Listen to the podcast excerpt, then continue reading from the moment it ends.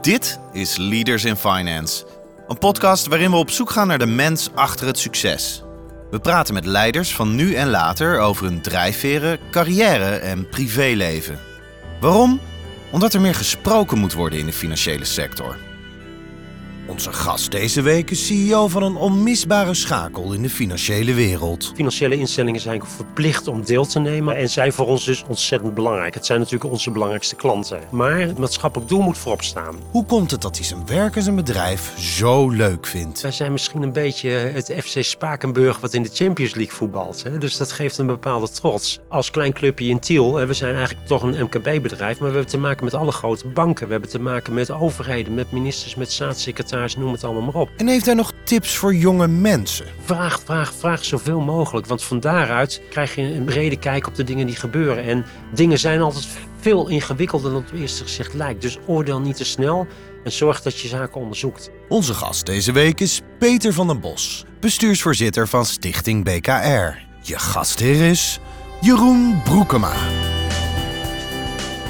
Welkom bij een nieuwe aflevering van Leaders in Finance. Deze week is de gast Peter van der Bos, bestuursvoorzitter van Stichting BKR, oftewel Bureau Kredietregistratie. Welkom Peter. Ja, dankjewel eh, Jeroen. Fijn om hier te zijn. Absoluut, leuk. We zitten hier uh, op, een, uh, op een vrijdagmiddag in het toch iets wat druilerige Driebergen, maar dat mag de pret niet drukken. En voordat ik je zal introduceren, wil ik graag de partners van Leaders in Finance bedanken voor hun steun. Dat zijn Kayak, EY, Ortjes Berndsen Executive Search en Roland Berger. Zonder hun steun zou deze podcast moeilijk tot stand komen, dus veel dank aan hen. Dan nu over naar mijn gast. En traditiegetrouw begin ik eerst met het spellen van de naam van de gast. En dat is Peter, P-E-T-E-R, van Den. En dan Bos is B-O-S-C-H.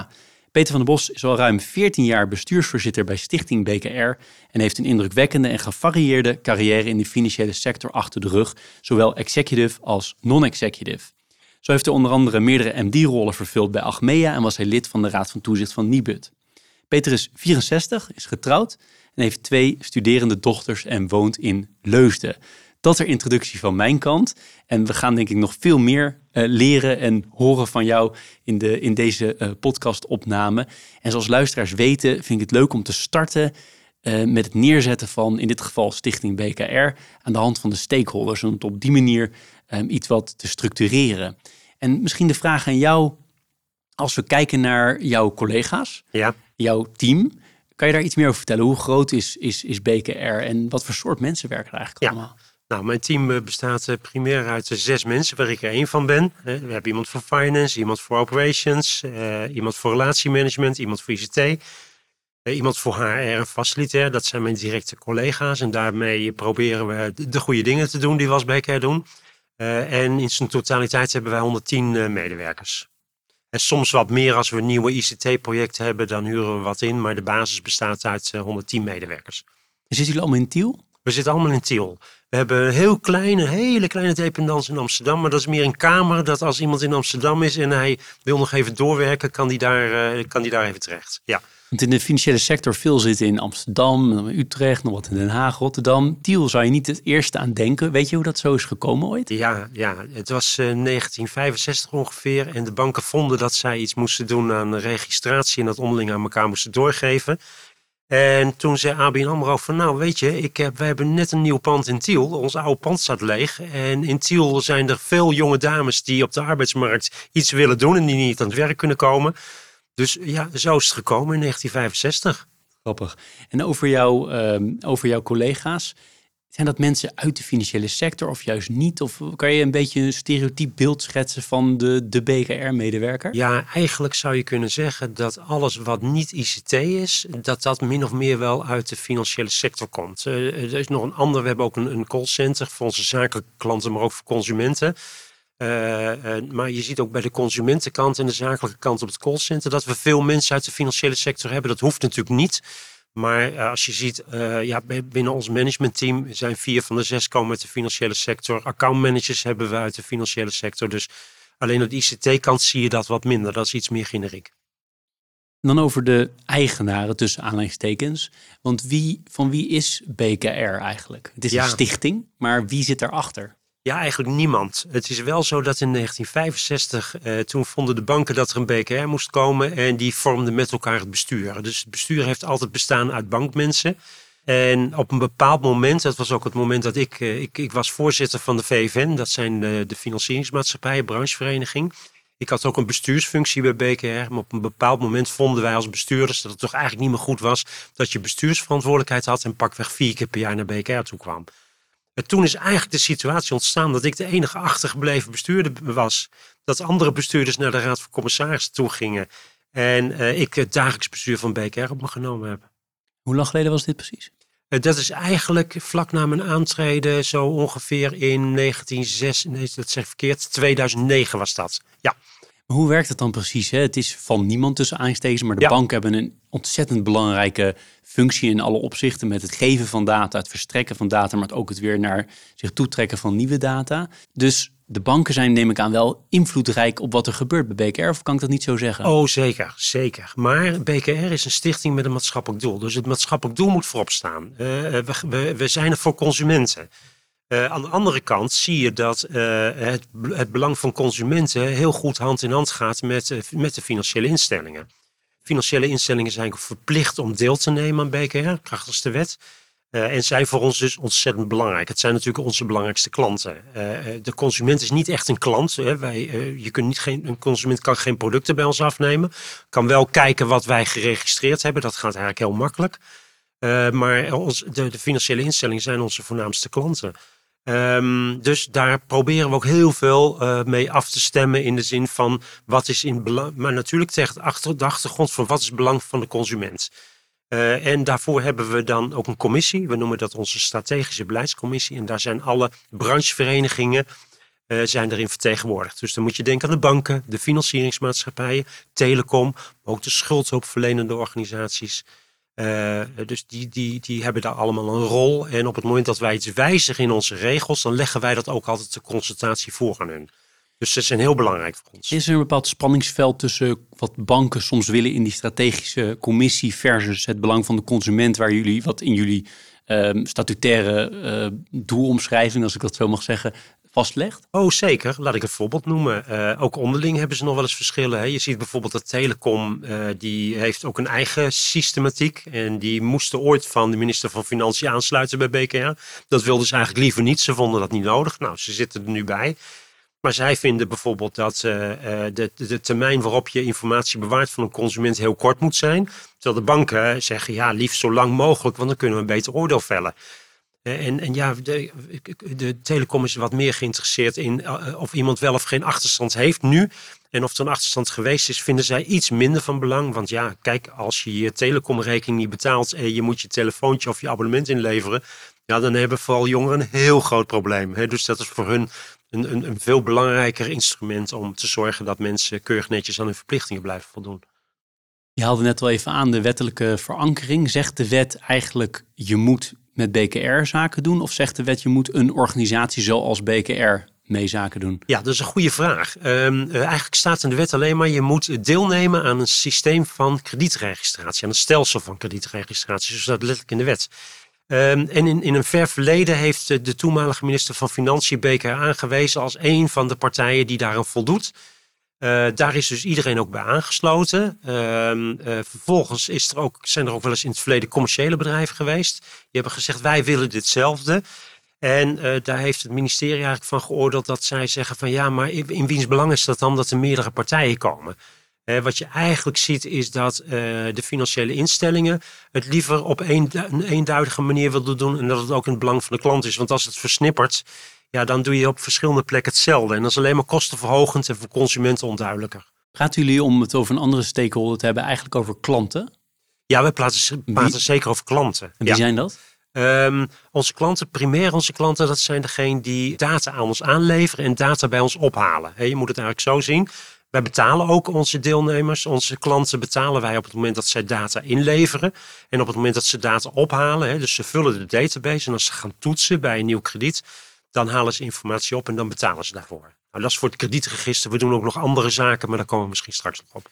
Ja, dus en, en hoeveel partijen zijn er dan klant bij jullie? Uh, ik denk dat wij in zijn totaliteit in het kredietregister praten we toch wel over zo'n kleine 400 uh, deelnemers in zijn totaliteit. Je hebt het over banken, verzekeraars, ja. te telecommaatschappijen. Wat, wat voor categorie heb je nog meer? Banken, verzekeraars, telecom, uh, bedrijven die private lease producten verstrekken. Hè. Als je bijvoorbeeld een, je auto wil leasen in plaats van dat je auto wil kopen die zijn aangesloten. Maar ook bijvoorbeeld de schuldhulpverlenende organisaties. De gemeentes die aangesloten zijn onder de NVVK. Dat is zeg maar de branchevereniging van uh, de schuldhulpverlenende organisaties. En ook partijen die niet bij jullie zijn aangesloten, waarvan jij zou zeggen, die zouden wel aangesloten moeten zijn? Of je ze nou wel of niet met naam noemt, dat, dat laat ik even aan jou. Nee, het, is, het, is, een hele actuele vraag overigens. Want uh, we hebben te maken met het fenomeen buy now, pay later. En daar maken heel veel mensen zich, zich zorgen om. Die zeggen, ja, hoe verdienen die partijen hun geld? Uh, zijn de incassokosten, is dat hun businessmodel? En daar maakt iedereen zich zorgen over. Nou, daar is de AFM met het ministerie ook druk mee bezig. En ook de Vereniging van Financieringsmaatschappijen. En die zijn nu een gedragscode aan het creëren. En die partijen hebben aangegeven dat ze bij ons willen aansluiten. Dus dat ze gaan toetsen en registreren. En wij vinden dat een hele goede ontwikkeling. Ze zijn dat niet verplicht volgens de wet. Maar zij vinden zelf ook dat ze dit moeten gaan doen. Uh, en dat geldt trouwens ook voor private lease uh, autoleningen, zeg maar. Uh, die zijn ook niet wettelijk geregeld. Zij hoeven niet aan te sluiten, maar zij zijn vrijwillig aangesloten. En verder heb je eigenlijk alle hypotheekbanken, die zijn ook bij ons aangesloten. Maar bijvoorbeeld ook het instituut wat hypotheekgarantie verstrekt. Nationale Hypotheekgarantie is ook zo'n partij die bij ons aangesloten is. Ik kan me ook voorstellen dat heel veel partijen zijn die wel bij jullie aangesloten zouden willen zijn. In die zin dat ze data zouden willen halen. Ja. Uh, hoe, ga je daarmee om als partijen komen en die zeggen, nou ik wil me aansluiten, ik wil ook best wat aanleveren, maar ik heb niet zoveel aan te leveren, ik kom eigenlijk vooral halen, even mijn woorden? Ja, in, in principe staat in ons reglement dat je aan kan sluiten als je een vergunning hebt om krediet te verstrekken. Die kun je krijgen van de Nederlandse bank, dan ben je een bank. Of die kun je krijgen van de AFM als je een financieringsmaatschappij bent. Dus dat is de randvoorwaarde. En dan kunnen wij als bestuur uh, specifieke groepen toelaten op het moment dat wij constateren dat het het belang van de consument is. En dat het dus ook een geleerde activiteit is. En dat doen we dus met uh, private lease en dat doen we met buy now, pay later. En alle andere partijen die puur data willen omdat het gewoon heel interessante data is, die worden afgewezen? Ja, helaas. En dat gebeurt het vaak, dat het geprobeerd wordt? Um, we krijgen wel eens vragen, maar daar zijn we altijd heel duidelijk in. Dus, uh, en het is ook zo dat in het verleden was er een, ook een dataverzamelend bedrijf uh, in Nederland. En dat heeft een keer tegen de mededingingsautoriteit gezegd: wij hebben ook recht op deze data. En de mededingingsautoriteit die zei toen van ja, we leven steeds meer in een omgeving waarin we vinden dat het van economisch belang is dat data zoveel mogelijk gedeeld wordt. Dus die hadden een lichte voorkeur om toch die partij uh, daarop te faciliteren. En, uh, die, en, dus de ACM is met ons in gesprek gegaan. En op een bepaald moment heeft de privacyautoriteit, AP, heeft gezegd: ja, sorry, dat kan niet. Dat druist in tegen de privacywetgeving. Helder. Dat zijn klanten in het registratiesysteem. We hadden het in het voorgesprek al eventjes over dat jullie nog veel meer soorten klanten hebben. Hè? Ik, ja. ik, ik ken jullie bijvoorbeeld ook vanuit die. Uh, die VOG-signalering, de verklaring omtrent gedragssignalering ja. uh, uit het verleden. Uh, kan je nog even langslopen welke dingen jullie nog meer doen en wat voor soort klanten jullie daar hebben? Ja, de, een, van, een hele belangrijke groep die we ook bedienen, dat zijn de notarissen. alle notarissen zijn bij ons aangesloten. En zij zeggen, ja, mogen die dan in het kredietregister kijken? Nee. Maar wij hebben ook een dienstverlening, dat noemen wij VIS. Dat is verificatie van, van, van, van identiteitsbewijzen. Wij hebben achterwaarts zijn wij geïntegreerd met de, de instantie die rijbewijs uitgeeft, RDW. Uh, en uh, de, het, het, het, personenregister, dus de rijbewijs en paspoorten, daar kunnen wij hebben toegang toe om dat te verifiëren. Dus alle, als kom je bij de notaris, laat je identiteitsbewijs zien. En de notaris die neemt met ons contact op, gaat helemaal automatisch uiteraard, en verifieert of dat document niet gestolen is en nog steeds geldig is. Dat doen overigens niet de notarissen alleen maar, want, maar dat doen bijvoorbeeld ook alle, alle banken, alle financiële, bijna alle financiële instellingen doen het ook bij ons. Maar dat kan ook bijvoorbeeld een grote hotelketen zijn die bij ons aansluit. Dus dat is een hele ander soort dienstverlening. We zijn de marktleider in Nederland. Dat is een soort KYC-dienstverlening zou je kunnen zeggen? Uh, min of meer wel, maar we hebben ook echte, zoals wij dat noemen, echte KYC-producten. Uh, eh, en uh, ja, misschien hebben de mensen wel eens gehoord van PEP. Hè? Dan, als je een, een baan hebt in de politiek, dan ben je politiek exposed. Dan moet je op de lijst komen te staan en banken moeten dat verifiëren. En iedereen kent natuurlijk wel uh, vanuit de oorlogen die we zo her en der zien, allerlei sanctielijsten. Uh, en wij beheren die PEP- en sanctielijsten en banken kunnen dus bij ons die uh, gegevens verifiëren. Nog andere soorten klant- productgroepen die we Ja. gemist hebben? Ja, want eh, wij noemen dat een beetje de one-stop shop. Want kijk, als nou een consument bij, eh, bij een bank komt en die wil een krediet hebben, dan kijkt die bank eerst in het kredietenregister. Vervolgens kijkt hij in ons identiteitsregister of het paspoort klopt. Vervolgens kijkt hij naar de PEP- en sanctielijsten of iemand op een lijst staat. En vervolgens maakt die bank ook nog een uitstapje naar ons, eh, eh, we noemen dat ons EVA SFH-product. Dat zijn de fraudelijsten. Banken hebben fraudelijsten van mensen die gefraudeerd hebben. E- Even, je gaat heel snel. Eva en dan S. Ja, EVA SFH. Waar staat dat eh, voor? Ja, EVA staat eigenlijk voor, het verwijzings, eh, voor verwijzingsapplicatie. Eh, en de verwijzingsapplicatie, je moet het zo zien, wij registreren niet wat iemand allemaal op zijn kerfstok heeft als hij fraude heeft gepleegd of een poging tot fraude heeft gedaan. Maar wij zeggen dan tegen de ene bank, let op, je toetst deze klant, maar bij de andere bank is iets gebeurd. Je moet met die bank even contact opnemen met hun afdeling veiligheidszaken en dan kun je te horen krijgen wat er gebeurd is. Maar als je daarop komt, heb je dus wel echt een probleem in Nederland. Want een bank zal niet snel meer met dat soort mensen zaken doen, neem ik aan. Zeker. Het is eigenlijk gewoon een zwarte lijst, mag ik het zo ja, zeggen? ja, dat mag je zeggen. Dat is het een grote lijst? Eh, het, is een, eh, het is een behoorlijke lijst, ja. Het is best een lijst waar duizenden mensen op staan. Dat klopt. En, Kom je eh, eraf? je, kunt, ja, je kunt er ook afkomen, want er geldt ook een bewaartermijn voor. Je staat er niet voor eeuwig op. En ook de wijze waarop dat moet gebeuren, daar wordt vooraf ook toestemming gevraagd aan de autoriteit persoonsgegevens. Dat is met een heel moeilijk woord, het PIFI-protocol. En dat moet dus ook echt getoetst worden door de toezichthouder, wil die daar toestemming voor geven. En die zegt ook, ja, die, die, die zwarte lijst mag ook niet zomaar met iemand, iedereen gedeeld worden. En dat moet een beperkte gebruikersgroep zijn. Helder. Dat is een heleboel wat jullie doen. Ja, best wel. Is dat te doen met deze 110 mensen allemaal? Absoluut, Ja? absoluut. Dat is hartstikke leuk. Veel ook. geautomatiseerd. Ja, wij zijn natuurlijk eigenlijk, wij zijn, een- je zou kunnen zeggen, onze core, eh, eh, onze core competence, hè, onze core business zit hem natuurlijk in de financiële wereld, maar onze core competence is het verwerken van data. Eh, maar je moet je natuurlijk zo voorstellen dat eh, ehm, eh, op het moment dat wij met onze data niet in de lucht zouden zijn, ja, dan kunnen notarissen niet meer functioneren, banken kunnen niet meer functioneren, want er worden dus ook allerlei toetsingen tijdens de processen gedaan. En ja, als wij niet in de lucht zijn, dan, dan is het natuurlijk toch wel een groot probleem. Dus onze uptime, zoals, zoals we dat in ICT noemen, is heel hoog. Hè, eh, eh, eh, 24 uur per dag, 7 dagen per week. En wat vergis je niet, ook mensen sluiten soms midden in de nacht een krediet af bij een bank. Zonder dat er, een, er iets aan te pas komt. Dat gaat gewoon door, 24 uur lang.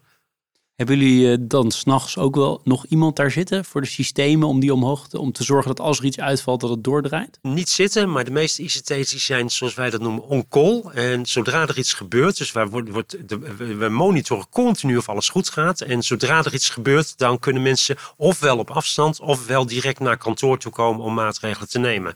Wat vergis je niet, wij, eh, wij, wij- je praat dus over vele tientallen miljoenen berichtgevingen op jaarbasis, die nodig zijn om continu die financiële wereld en die, eh, die financiële wereld aan de gang te houden.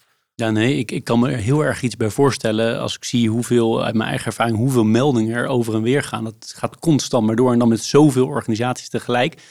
Kan ik een beetje een gewetensvraag, maar kan ik stellen dat een cyberattack of een lek wel jou als bestuursvoorzitter jouw allergrootste nachtmerrie is? Ja, misschien wel, maar het is niet iets waar ik wakker van lig, gek genoeg. Omdat wij, eh, om, omdat ik me, ja, dat klinkt misschien wat, wat, eh, wat, wat blasé, maar ik, ik voel me best wel goed met datgene wat we op dit moment aan het doen zijn. En ik heb minder zorgen dan misschien ook wel in het verleden. In het verleden deden we alles zelf. Eh, er stond een grote bunker in Tiel. Eh, dat is een, daar kan een klein vliegtuig op, eh, op neerstorten zonder dat ze de ICT-organisatie... Laten we het afkloppen hier. dat, dat de ICT-organisatie doorgaat. Dus we hebben een, een bunker met dikke muren in Tiel. En vroeger stond daar de, alle apparatuur in. Dus de- daarmee communiceerden we naar buiten. En een tweede, eigenlijk was dat de backup. Want we hadden op zaal hadden we dan de primaire ICT-operatie. In- inmiddels, we hebben toen een situatie gehad waarin, de, waarin we een tweede locatie eh, in Amsterdam eh, hebben neergezet. En inmiddels zitten we in de cloud. En in die cloud betekent het eigenlijk dat je niet precies weet waar het nou precies draait. Het draait wel binnen de Europese Unie. Dat is, ja, dat wil ik net vragen. Ja. Maar die, binnen die cloud maken wij gebruik van Microsoft. En als je ziet wat, ja, wij, wij gaven miljoenen uit aan security in het verleden. Microsoft geeft miljarden uit aan security. En dat wil niet zeggen, ja, mijn commissarissen zeggen wel eens tegen mij van, eh goh Peter, kun je ons garanderen dat wij niet gehackt worden? Dan zeg ik altijd, er zijn twee soorten bedrijven die al gehackt zijn en nog gehackt moeten worden. Maar ik, ik voel me wel redelijk eh senang bij het feit dat wij hier heel veel tijd en energie en aandacht aan geven. En daar gaat ook een groot gedeelte van onze kosten naartoe. Maar ja, het blijft natuurlijk altijd wel een zorg. Het kan gebeuren. En we krijgen dagelijks, ik krijg ook rapporten van hoeveel hacks er per dag plaatsvinden. Nou, dan praat je niet over tientallen, maar over een veelvoud daarvan. Want je wordt continu wordt je dus getest. En zijn jullie dan ook aangemerkt door de, vanuit de Rijksoverheid als een zo'n vitale organisatie die ja. hè, in dat op het moment dat er echt hier iets mee gebeurt, dat het uh, nou, crisis is voor ja, Nederland? Klopt, klopt. Ja, wij zijn dus ook aangesloten bij allerlei initiatieven. Uh, je hebt zo'n zo Dutch Cyber Security Center. Uh, wat continu monitort. Uh, wij kunnen dus ook, stel voor dat wij in één keer heel veel bijvoorbeeld DDoS aanvallen vanuit een bepaald land zien, dan kunnen wij ook afkoppelen en zeggen daar moet het berichtenverkeer even mee opgeschort worden. Uh, dus er zijn allerlei mogelijkheden en instrumenten om te zorgen dat wij gewoon die 7 keer 24 uptime kunnen hebben. Nog één vraag over deze stakeholder bad actor, hè? noem ik hem maar even, een soort stakeholder die je niet wil hebben. Je, je, hebt het uiteindelijk in de cloud staan. Je noemde al de organisatie waar jullie dat bij hebben. Dat zijn natuurlijk bijna altijd de grote, zijn bijna allemaal Amerikaans op dit moment nog. Ja. Is het dan zo zeker dat die data wel echt in Europa blijft? Want dat kun je, kunnen we wel zeggen. We zien nu met ASML ook hè, de Amerikaanse overheid op, op een millimeter is de extraterritorial reach, om maar even in goed Nederlands te ja, zeggen. Ja. Is die data nou niet toch inzichtelijk ook voor de, de, de, de investigative uh, organisatie in de VS uiteindelijk? Ja, dat is natuurlijk een dilemma. Uh, uh, alleen, ja, kijk, je moet natuurlijk op een bepaald moment de keuze maken uh, van maak ik mij meer vulnerable voor mensen die kwaad willen, of ga ik mee in de vaart der volkeren en ga ik toch naar een omgeving waarin ik daar maximaal beschermd ben. En dan komen de vraagstukken voor in de plaats van: oké, kan de Amerikaanse overheid kan die daar dan inkijken? Nou, ik heb liever dat de Amerikaanse overheid erin gaat kijken dan de Russische hackersgroepen, om, om, om het zo maar te zeggen. Aan de andere kant is het natuurlijk ook niet een BKR-probleem, maar een generiek probleem. Laten we wel wezen: de overheid zit in de cloud, de banken zelf zitten in de cloud.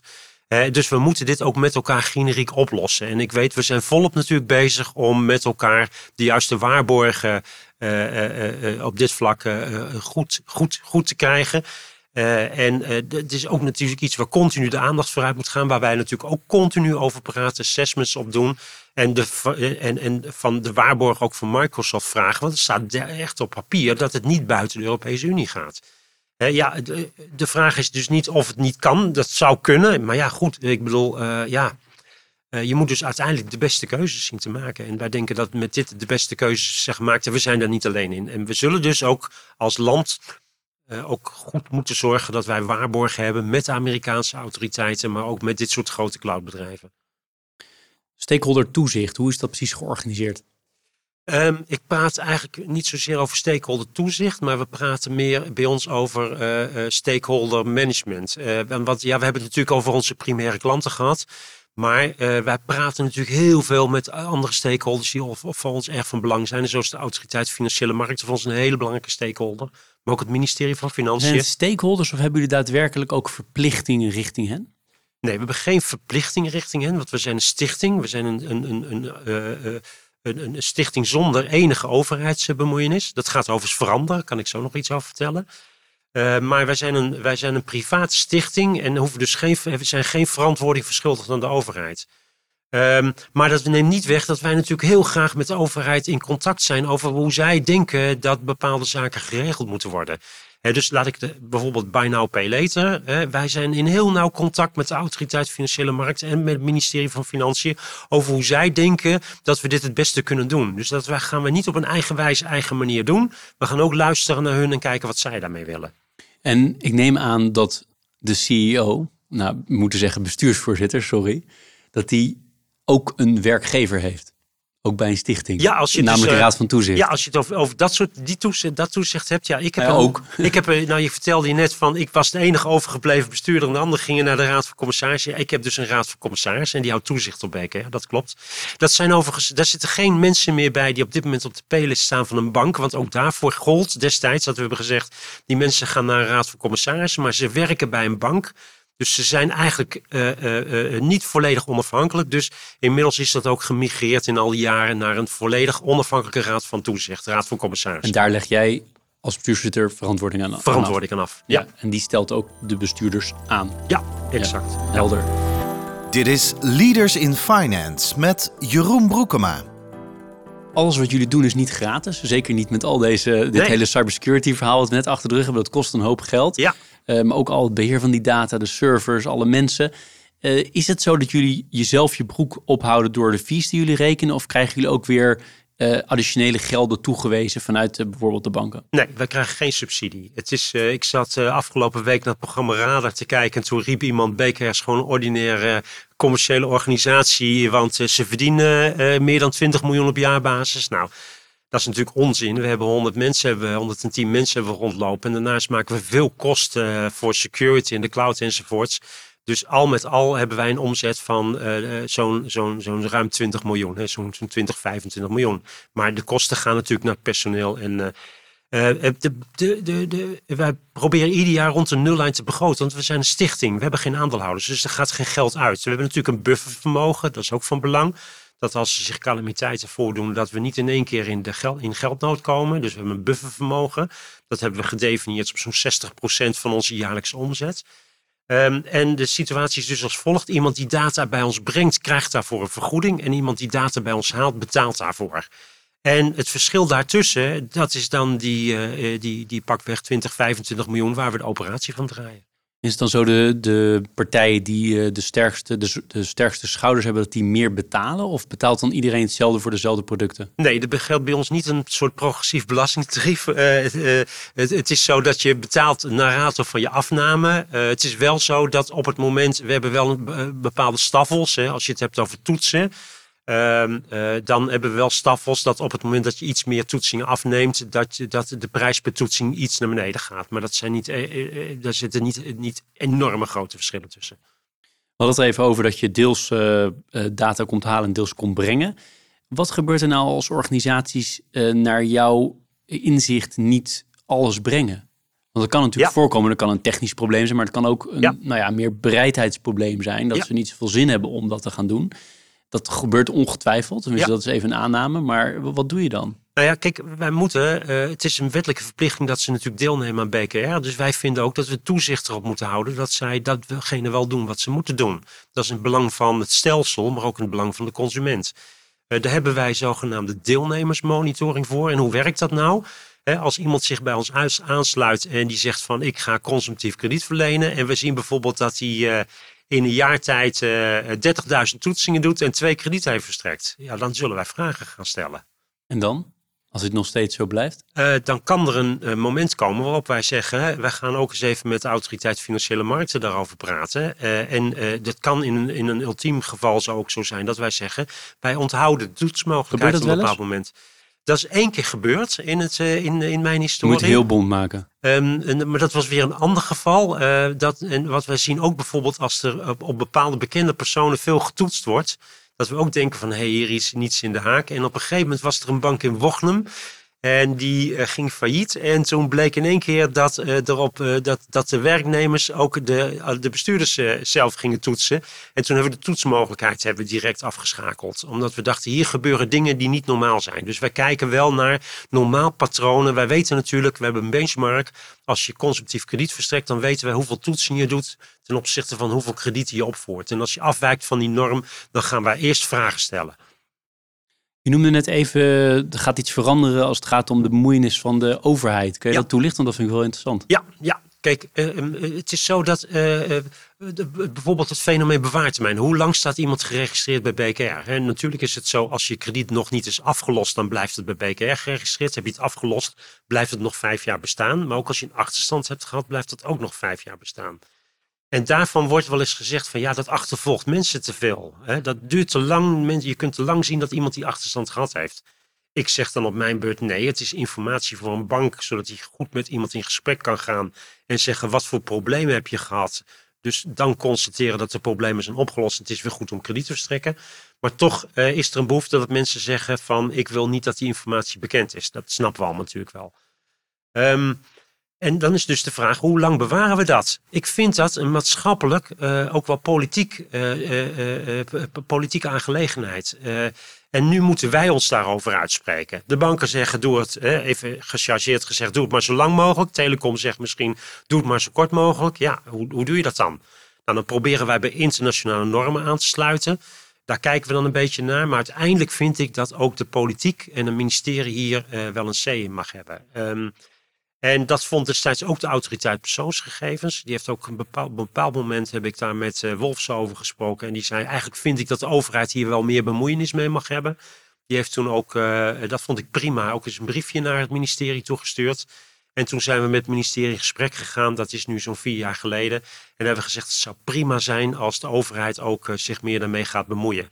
Uh, dus dat betekent in het najaar, dit najaar, in, uh, in september, heeft de overheid een uh, conceptwetsvoorstel en een conceptmemorie van toelichting gelanceerd. waarbij zij van al hebben aangegeven dat er een wet komt, wet op kredietregistratie. En dat BKR dan de uitvoerder voor die wet wordt. en dat, dat betekent dus eigenlijk dat wij nog steeds wel die die, die, die private stichting blijven, maar wel een private stichting met een wettelijke taak. We willen dus geen overheidsorgaan, maar wij blijven de stichting, maar dan wel met een wettelijke taak. En dus dat betekent dat, dat de, minister, de minister van Financiën tarieven vast gaat stellen, bepaalt wat we gaan registreren. En dat vind ik helemaal prima. Ik vind dat heel goed. Betekent ook dat je eigenlijk geen.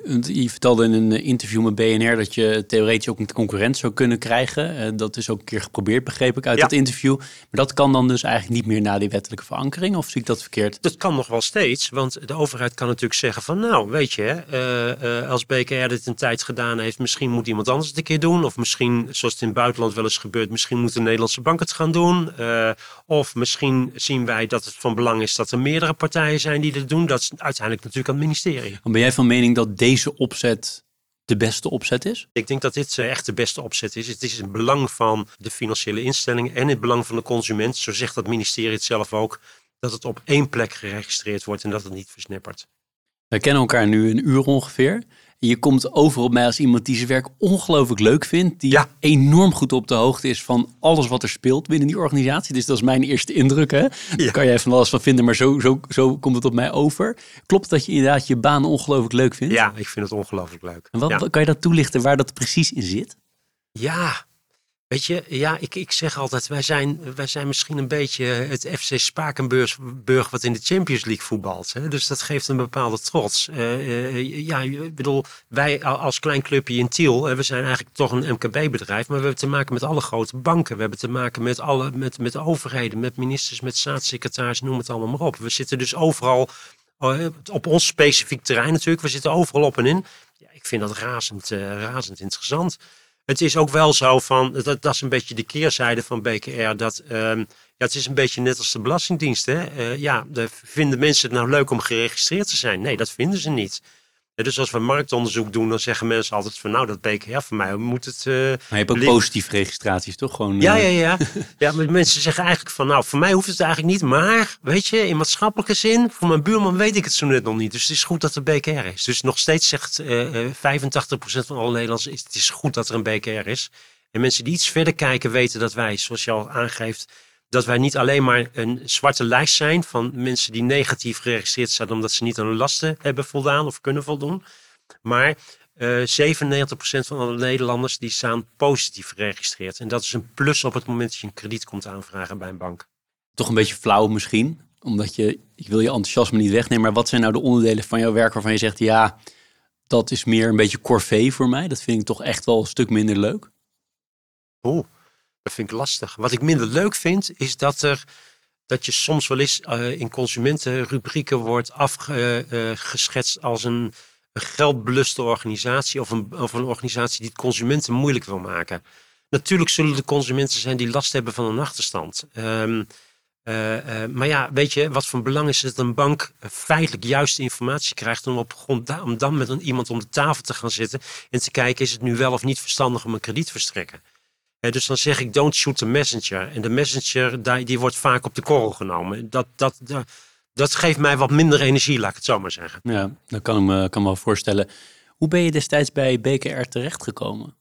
Ja, wat ik zei, ik, was, uh, ik werkte bij Achmea. Ik was voorzitter van de branchevereniging VFN, de, de consumptief kredietverstrekkers. En ik had toen een bestuursrol bij BKR. Oh ja, dat zei inderdaad. En, ja. Maar misschien iets specifieker dan was dat iets wat je meteen dacht, dat lijkt me heel erg leuk om daar ook echt fulltime mee bezig te zijn?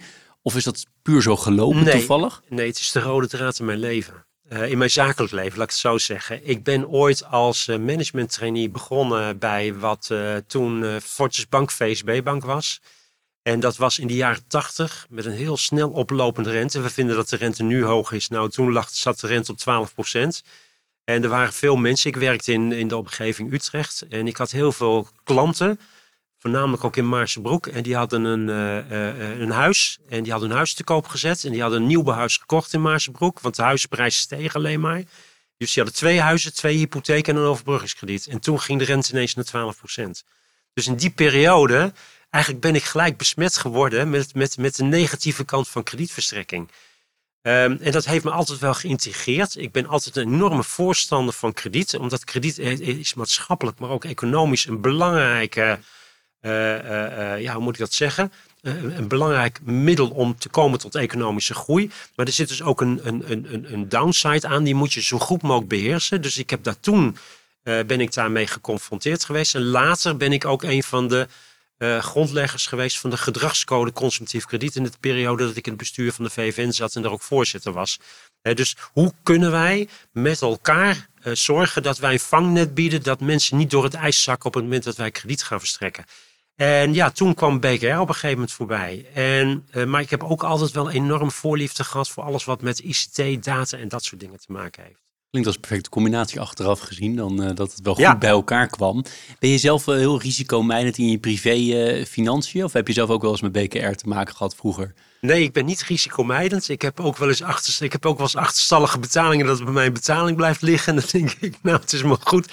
Hè? Ik heb altijd wel mijn kredieten op tijd betaald. Maar ja, net zoals ieder ander, ik vergeet ook wel eens een betaling te doen. Ben ik risicomijdend? Um, Nee, ik ben niet risicomijdend. Ik beleg op de beurs. Uh, maar ik probeer wel uh, uh, ook zeg maar de, te, goed te spreiden. Maar ik ben zeker niet risicomijdend. Nee, nee, absoluut niet. Grappig. Ja. Mooi dat je dat zo zegt als directeur van het BKR.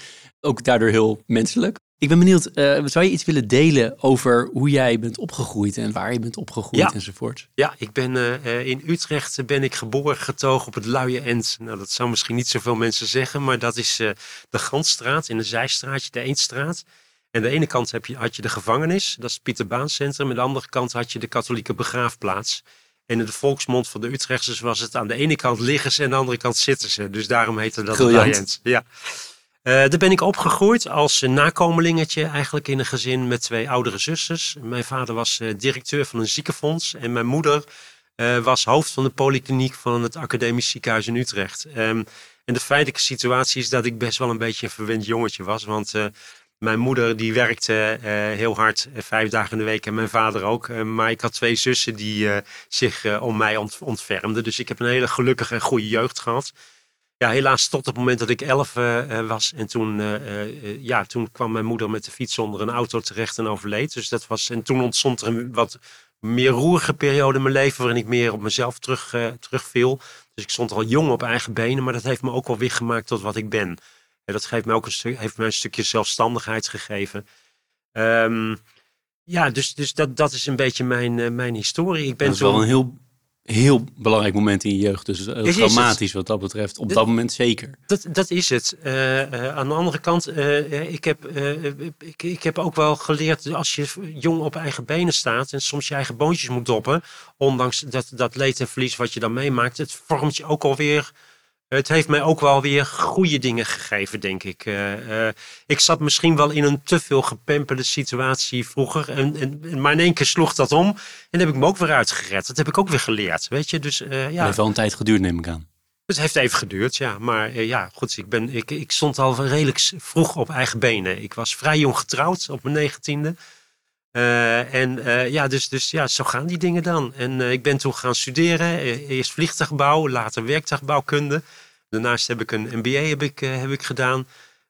ik heb een, als management trainee ben ik begonnen bij een bank. Ik heb heel veel ja, cursussen en opleidingen gedaan. Ik heb zelfs nog eens een reisdiploma moeten doen. Want ik werkte bij een bank waar bankkantoren waren die verkochten reizen. Dus je heel gevarieerd en heel veel gevarieerde dingen gedaan eigenlijk. En, uh, ja. Ben je vanuit, vanuit je karakter heel optimistisch? Ja, ik ben een, uh, wel een rasoptimist. Natuurlijk, iedereen heeft er zo ook wel zijn dingen waar hij zich zorgen over maakt. Maar ik ben wel iemand die, uh, die positief in het leven staat. Aan de andere kant zullen mensen mij misschien ook wel kennen als iemand die eh, nogal begaan is met, met, met, met datgene waarmee hij bezig is, met de materie. Dus mensen die, die merken van mij ook altijd wel dat ik heel erg in de inhoud zit. En dat is misschien ook wel eens lastig voor mijn mensen, denk ik. En waarom is dat zo? Nou ja, goed. Ik bedoel, eh, eh, ja, ik, ik, ik, ik heb wel de neiging om heel veel ook met de inhoud te bemoeien. En soms is dat ook niet altijd goed. Dat realiseer ik me ook wel hoor. Tegelijkertijd lijkt me het ook wel prettig als je iemand hebt die eh, vanuit de top van de organisatie daadwerkelijk weet waar het over gaat. Kijk, het, het andere uiterste is natuurlijk micromanagement. En daar klinkt het ook een klein beetje, dat, daar kan het naartoe gaan. Ja. Maar het is wel fijn als je, als je baas, om het zo te zeggen, weet waar het over gaat. Ja, ja, dat denk ik zeker. Ja, en dat is het, zeg maar in een kleine organisatie. Ik zeg altijd maar zo. Als je als FC Spakenburg in de Champions League voetbalt, dan moet de aanvoerder misschien soms mee aanvallen en soms mee verdedigen. Prachtig, prachtig vergelijking. Die kunnen we nog wel een paar keer terughalen. Je luistert naar Leaders in Finance met Jeroen Broekema.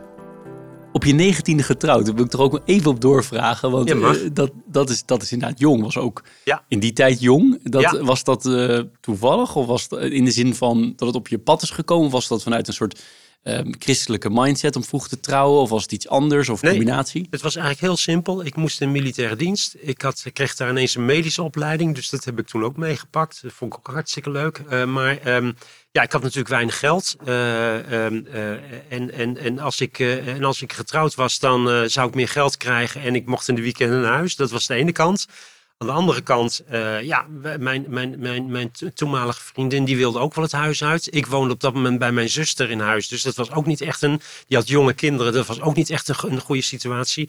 En mijn vader die liet een huurwoning achter in Nieuwegein, waar ik dan ook regelmatig was. En die wilden wij overnemen. En de woningbouwcorporatie zei van ja, maar twee hokkende kinderen, die, eh, ja, dat gaan we niet toestaan. E- Ze moeten en meerderjarig zijn en ze moeten getrouwd zijn. En toen zeiden mijn schoonouders van ja, wij vinden dat hok eigenlijk ook niks. Als jullie nou gaan trouwen, dan betalen wij, eh, eh, dan betalen wij de bruiloft. Dus nou, zo, zo, zo simpel was het. Dat is een goede deal. Ja, was een goede deal. Dus ik trouwde. Mijn, mijn, mijn vriendin was 17, ik was 19. Dat is je huidige vrouw? Of is nee, dat, dat nee, niet? nee, helaas precies. niet. Ik ben met Hetty ben ik eh, eh, 17 jaar getrouwd geweest. Maar toen zag je eigenlijk, ik ging een bepaald pad op, zij ging een bepaald pad op.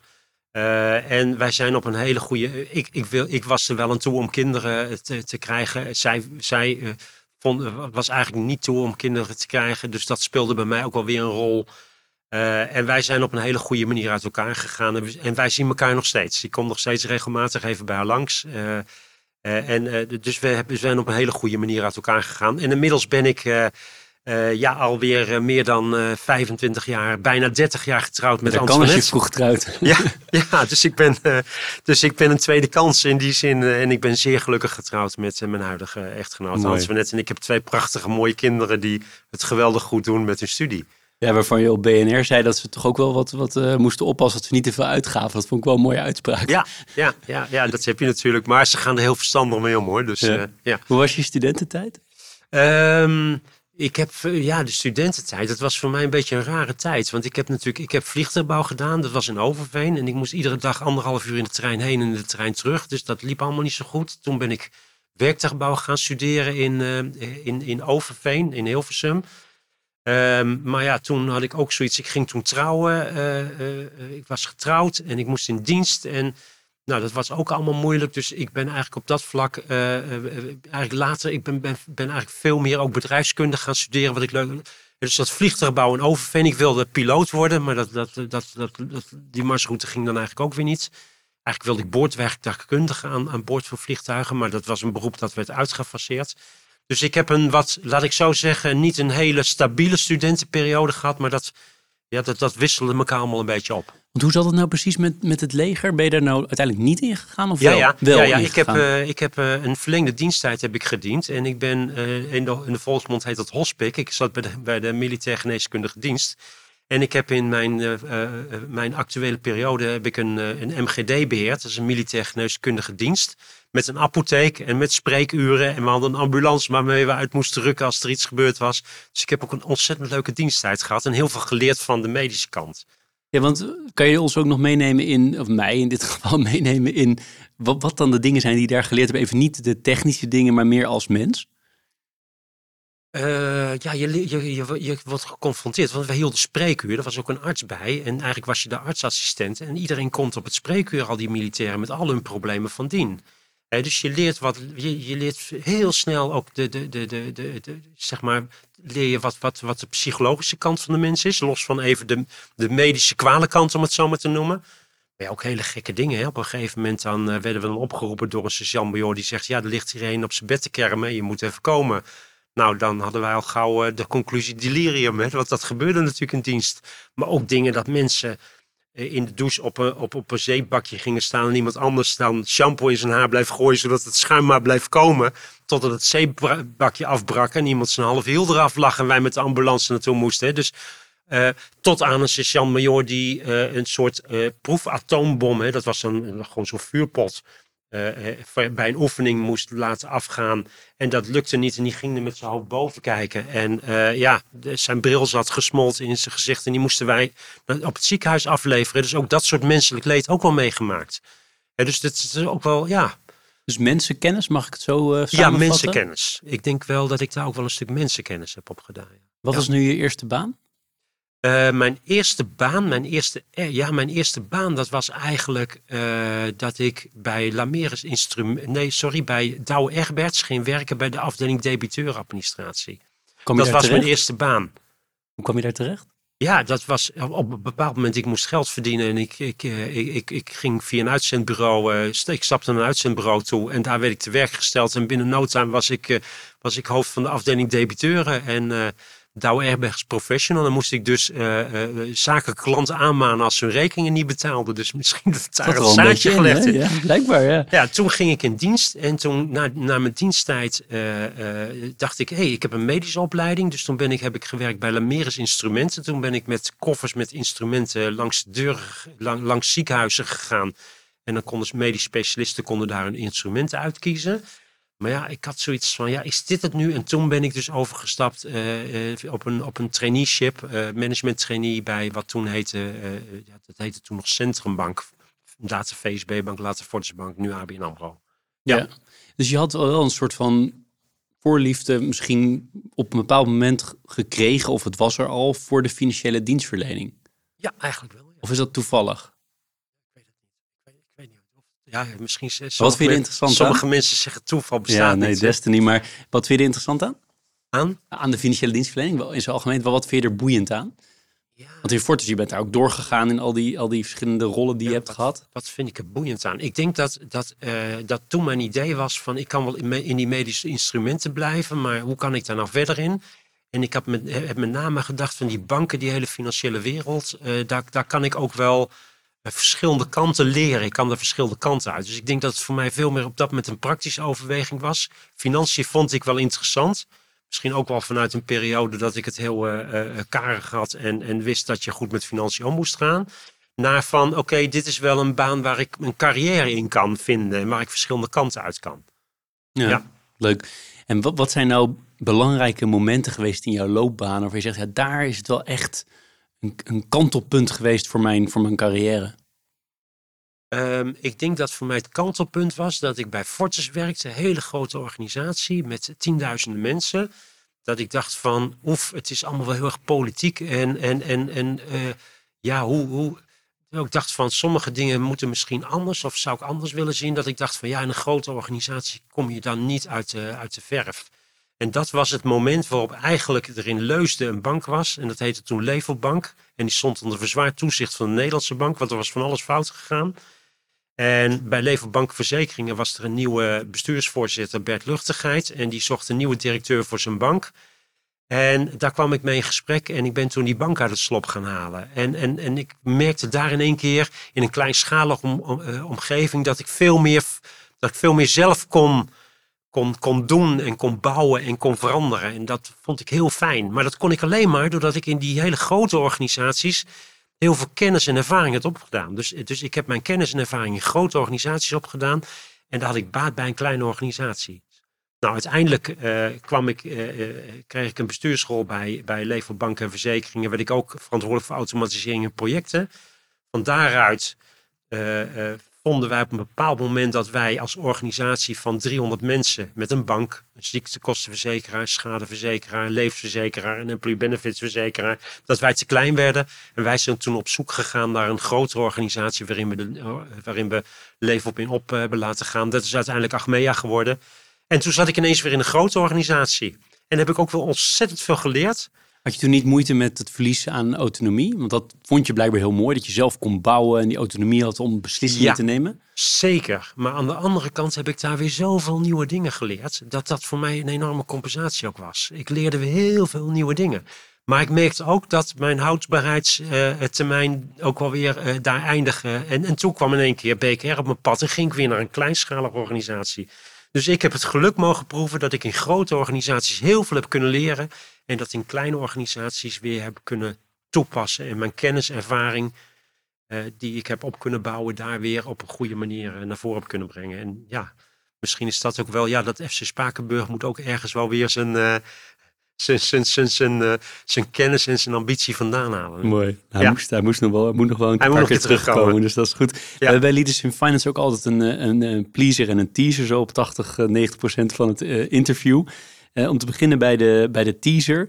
we, hebben het al, we hebben het al een beetje aangeraakt, maar ik wil hem toch nog even wat duidelijker stellen. Um, het is voor een deel van de mensen die negatief geregistreerd staan, om even zo te verwoorden, bij BKR toch nog steeds te lastig om er vanaf te komen. Ja. Ben je het daarmee eens? Ja. Nou, uh, dat, dat, dat, moet dat iets, iets genuanceerd zeggen. Um, uh, eigenlijk zou het niet zo moeten zijn dat zij van die registratie af moeten zouden moeten komen. Maar um, die registratie is gewoon uh, datgene wat er feitelijk gebeurd is. Wat zij te weinig meekrijgen is dat op het moment dat zij naar een financiële instelling gaan en er is ergens een probleem geweest in het verleden, dan zou, dat, dan zou, er, dan, dan zou er meer aandacht kunnen zijn voor dat probleem en toch sneller krediet verstrekt kunnen worden. Alleen we zien best dat banken daar terughoudend in zijn. En we zien ook dat de toezichthouder dan zegt, als je dan toch verstrekt, moet je een heel goed dossier opbouwen. En A, dat kost geld, tijd en energie van banken. Uh, en B, uh, ja, je moet iets gaan uitleggen aan de toezichthouder. Uh, dus ja, ik zou graag willen dat we daar de oplossing creëren. Dat we meer kijken wat is er bij deze consument aan de hand. Dan dat we zeggen, we willen de feiten gaan verdoezelen. Ja, probeer het nog even heel concreet te maken. Dus als, er, als iemand negatief ge, geregistreerd... Stel, ik betaal een paar rekeningen niet. Op een bepaald moment uh, dan word ik geregistreerd na zoveel dagen. Wat zou er dan precies bij mij anders moeten? Nou, kijk, op het moment dat jij op dat moment uh, aanklopt bij een andere bank voor een nieuw krediet en je hebt bestaande problemen, dan moet die bank natuurlijk geen krediet verstrekken. Maar als die bank ziet, die problemen hebben zich vier jaar geleden voorgedaan, je, bent, je hebt bijvoorbeeld te maken gehad met je, je, je ben je baan kwijtgeraakt. Met corona als ondernemer heb je een probleem gehad of wat dan ook.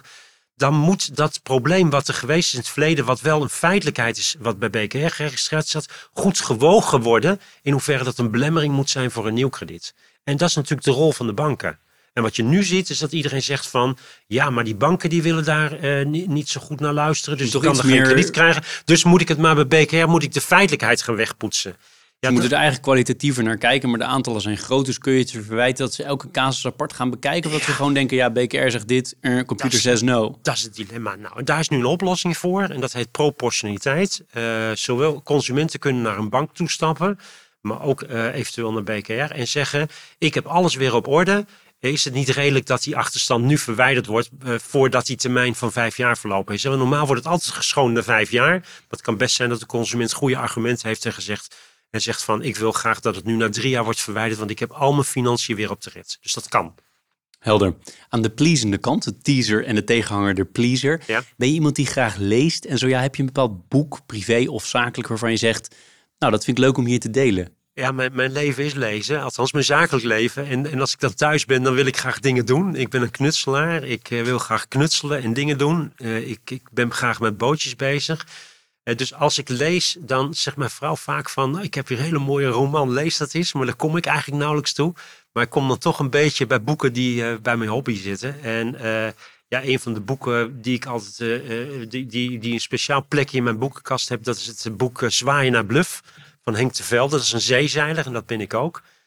En Henk die weet, ja hij leeft helaas niet meer, is in 2022 overleden. Ik heb hem persoonlijk gekend en hij heeft ook mijn boek gesigneerd. En Henk was iemand die ging zeezeilen. Die was moeder, moederziel alleen op de, op de oceanen. En dat, ging, dat bracht allerlei psychologische processen met zich mee. die hij dan niet, niet neerslaan in zijn boeken. En hij kon prachtig mooi verwoorden. En dus soms ging het niet over zeezeilen, maar het ging over het intermenselijke. Bijvoorbeeld? Zo, on Ehm, top of your head. Ja, dat hij dus dat, dat, dat hij aan de ene kant heel erg de, de, de, de, de, dat is ook de controverse, dat hij heel, aan de ene kant heel erg de behoefte had als hij op zee zat om het mensen, om tussen de mensen te zijn en vooral bij, met zijn zoon en, en, en andere mensen. Maar aan die andere kant ook weer die eenzaamheid opzocht. Die controverse. Dat Herken is, je eh, dat bij jezelf? ik, ik herken het misschien niet. Ja, wel, ja, in zekere zin wel. Ik heb ook wel de behoefte. Ik, heb, ik, ik zou niet zonder mensen om me heen kunnen, want ik vind dat heerlijk. Maar ik heb ook wel even de momenten nodig met een drukke baan. Eh, dat ik denk van even, even niks. Dat, Wat dat, doe je dan om te ontspannen? Ehm, wat doe ik dan? eh, Dan ga ik naar mijn boot toe, dan ga ik knutselen. Eh, want het Dus je hebt een eigen wel- boot die Ja. zeewaardig is. Ik heb een zeiljacht, ja. ja. En dan ga ik zitten Ik knutselen. zou dan ga bijna ik- durven zeggen, ligt hij in Spakenburg, maar dat is... eh, Nee, hij, nee, hij ligt niet in Spakenburg, hij ligt in Lemmer. Maar dan ga ik bijvoorbeeld, dan denk ik, dan ben, ben ik ook heel innovatief, probeer ik bezig te zijn. Dan wil ik lithiumbatterijen wil ik daar, maar dat gaat, niet, dat, dat gaat niet zonder slag of stoot. Dus dan ga ik een systeem ontwerpen en dan ga ik onderdelen kopen. En dan ga ik dat samenstellen, dan ga ik dat inbouwen. En dan ben ik heerlijk lekker in mijn uppie ben ik bezig.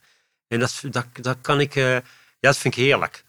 En dan zegt mijn vrouw altijd van, die, die wil zo, neem, neem nou dit even mee om te eten. Maar dan ben ik zo bezig dat om zes uur s'avonds denk ik, oh, ik heb niet eens geluncht, weet je wel. dat is Ja. een goed teken. Dan zit je echt Dat is een goed teken. Dan ben ik eh. helemaal in die flow en dan wil ik daarmee door. En dan, eh, Maak ja. je ook grote tochten dan over de zee? Ben je dan een tijd, dan je dan een paar maanden weg? Neem je dan sabbatical? Nee, dat, dat, ja, ik heb, afgelopen jaar heb ik getracht om een weekje extra vakantie erbij te nemen. Dus soms probeer ik vier weken te nemen. En dan is het waar ik in vier weken kan komen. Dus het kan zijn eh, Denemarken, eh, dus de Oostzee. eh, maar het kan ook Engeland zijn. Oostkust ben ik geweest. Zuidkust, eh Isle of Wight. maar ook Normandië, Bretagne, Belgische kust. Dus dat is dan een beetje het zeilgebied wat ik dan net kan bereiken. Zou je in de toekomst, als er een periode is dat je misschien niet meer werkt of minder werkt, een keer de oversteek naar Amerika bijvoorbeeld willen maken? Zeker. Ja? Ja? ik zeg al, mijn dochter heeft het virus ook te pakken. Die is ook, eh, eh, eh, heeft in het bestuur gezeten van de Utrechtse Studentenzelfvereniging. En als het hartje winter is, dan zeilt zij nog. Dus ze gaat wat verder dan ik. Dan heb ik nog zoiets, de boot ligt dan op de kant. Eh, en ik, eh, ik, ik, wil met, ik zou met haar nog wel wat, wat eh, grotere tochten willen maken. Alleen ja, ik moet ook een klein beetje natuurlijk rekening houden met mijn echtgenote. Die wordt gauw zeeziek, dus die is altijd meegegaan. Dus dat is hartstikke mooi. Overal is ze mee naartoe gegaan. Maar als ze te lang op zee zat, vroeg ze altijd van hoe lang duurt het nog voordat we er zijn. En was ze vaak zeeziek. Dus ik vrees dat ik haar niet meekrijg over de wereldzeeën. Dus dat, ja, dus dat, dat wordt een beetje... eh, ja, kijken hoe we zij op een andere manier eh, ergens eh, naar... Ja, misschien moet zij ergens naartoe invliegen of zo. Zoiets, ja.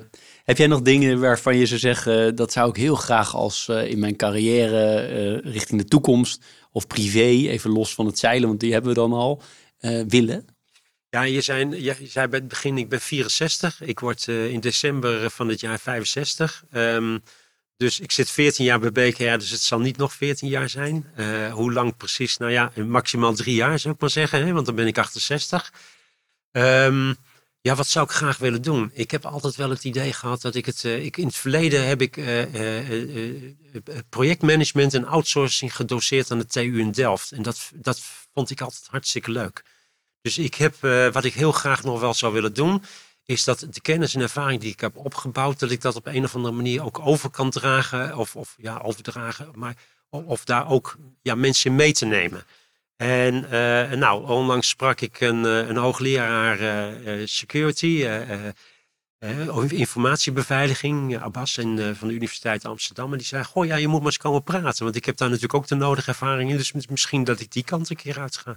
Dus dat lijkt mij nog wel leuk om dat te doen. En daarnaast vind ik het ook wel leuk om, om nog wat, eh, ja, zeg maar, wat, wat toezichtfuncties ook eh, straks te hebben na mijn pensionering. Dus, eh, Dus het wordt niet alleen maar zeilen. Het blijft Het ook wordt niet alleen maar zeilen. zakelijk. eh, ja, nee, nee, alleen maar zeilen is ook wel heel eenzijdig, denk ik. Ja, Dus Ja. eh, ja.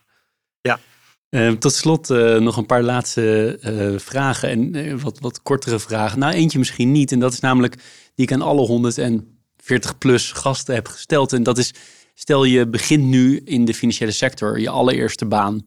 Laten we zeggen, je bent, weet ik veel, 24. Ja. Heb je tips voor die mensen? Wat ik eh, jonge mensen mee zou willen geven, en dat had ik zelf denk ik ook wel. Je komt bij een bedrijf binnen, je gaat aan de slag en je denkt dat je eh, wel weet hoe de dingen in elkaar zitten. Maar zaken zijn altijd veel ingewikkelder dan dat ze op het eerste gezicht eh, lijken. Dus ehm, zorg vooral dat je vragen stelt. Ik, ik denk dat ik in het begin van mijn carrière veel te weinig vragen heb gesteld. Dat durfde ik misschien ook helemaal niet zo. Weet je, dat ik dacht van, oh, kan ik, mag ik dit wel vragen? Vraag, vraag, vraag zoveel mogelijk. Want van daaruit krijg je een, een brede kijk op de dingen die gebeuren. En dingen zijn altijd veel ingewikkelder dan het op eerste gezicht lijkt. Dus oordeel niet te snel en zorg dat je zaken onderzoekt. Uh, ik denk dat dat, uh, dat dat jonge mensen heel erg kan, kan helpen om. En daarom ook van ja, de discussie thuiswerken, die heeft zich natuurlijk ook bij BKR wel, wel voltrokken. Ik merk nu dat we, iedereen kan bij ons twee dagen thuiswerken, dus dat is prima. Maar ik merk dat op dit moment mensen een beetje de neiging krijgen om te zeggen, nou, ik ga niet altijd die tweede thuiswerkdag in de week ga ik nemen, want het, het samenwerken met anderen en daar kennis en ervaring op doen en met elkaar co-creëren. Uh, dat, dat helpt mij enorm. Hè. Ze zeggen ook wel eens van uh, uh, alleen ga je sneller, maar samen kom je verder. Dus dat, dat zou mijn tip zijn aan jonge mensen. Probeer vooral dingen samen op te pakken. Probeer je te verrijken. Probeer vragen te stellen. Mooi, prachtig. We hebben heel veel besproken in dit ongeveer uur dat we samen hebben gezeten.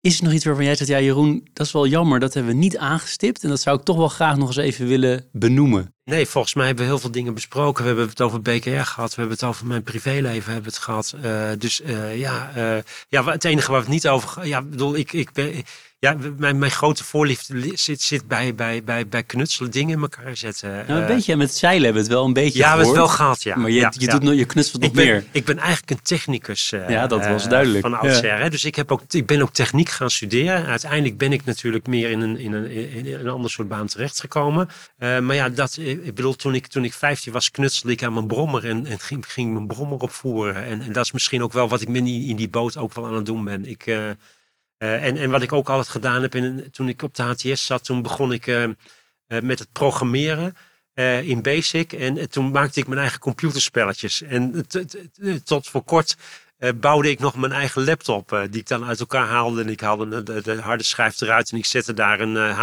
een, een, een, elektronische schijf in en dat soort dingen allemaal. Nou, tegenwoordig is, loont dat niet meer, maar ik heb ook altijd heel veel met ICT gedaan en met programmeren. Dus dat, dat komt ook wel weer terug bij de rol bij BKR. Dus, uh, ja, ja, dat is eigenlijk de perfecte rol. Want dat verklaart misschien ook wel waarom je technisch zo goed in de gaten hoe dat allemaal werkt bij jou. Ook als het gaat om ja. in de cloud, daar heb je ook allemaal antwoorden op. Terwijl ik denk, een gemiddelde bestuursvoorzitter of CEO niet zo heel specifiek technisch weet hoe die dingen werken. Ja, ja.